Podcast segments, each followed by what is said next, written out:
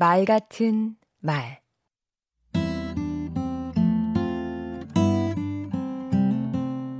안녕하세요. 강원국입니다. 사람들은 왜 이야기에 열광할까요?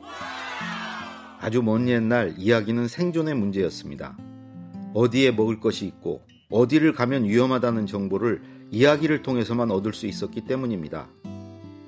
이야기를 들은 사람은 살아남고 듣지 못한 사람은 도태되고 그렇게 세월이 흐르다 보니 자연스럽게 이야기 좋아하는 사람만 추려지지 않았을까요?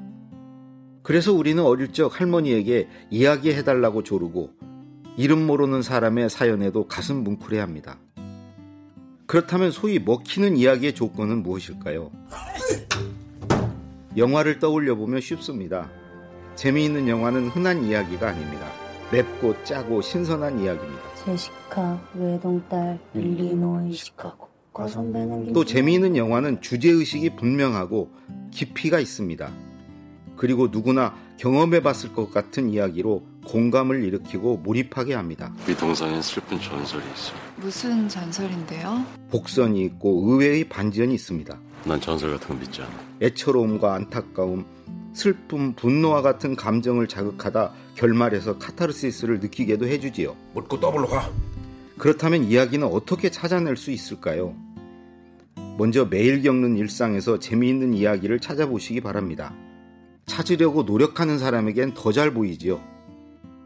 재미만 있어도 되지만 감동을 주려면 의미가 필요한데요.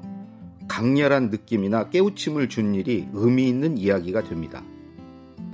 자, 이렇게 이야기가 준비되면 다음은 배열입니다. 좋은 이야기는 궁금증을 자아내는 방식으로 시작합니다. 그런 다음 딴 생각 못하게 붙들어 두지요. 60초 후에 공개됩니다. 그러려면 무엇보다 구성이 치밀해야 합니다. 4주 후에 뵙도록 하겠습니다. 좋은 이야기는 등장하는 인물과 사건이 따로 놀지 않고 인과관계로 긴밀하게 연결되어 있습니다. 결과가 있으면 원인이 있고 행동이 있으면 의도가 있지요. 우리는 하루하루 이야기를 만들어 갑니다. 의도하든 그렇지 않든 이야기는 시시각각 만들어집니다. 그 이야기가 모여 우리의 삶이 됩니다. 삶 자체가 한 토막의 긴 이야기입니다. 사람은 죽어서 이야기를 남깁니다. 강원국의 말 같은 말이었습니다.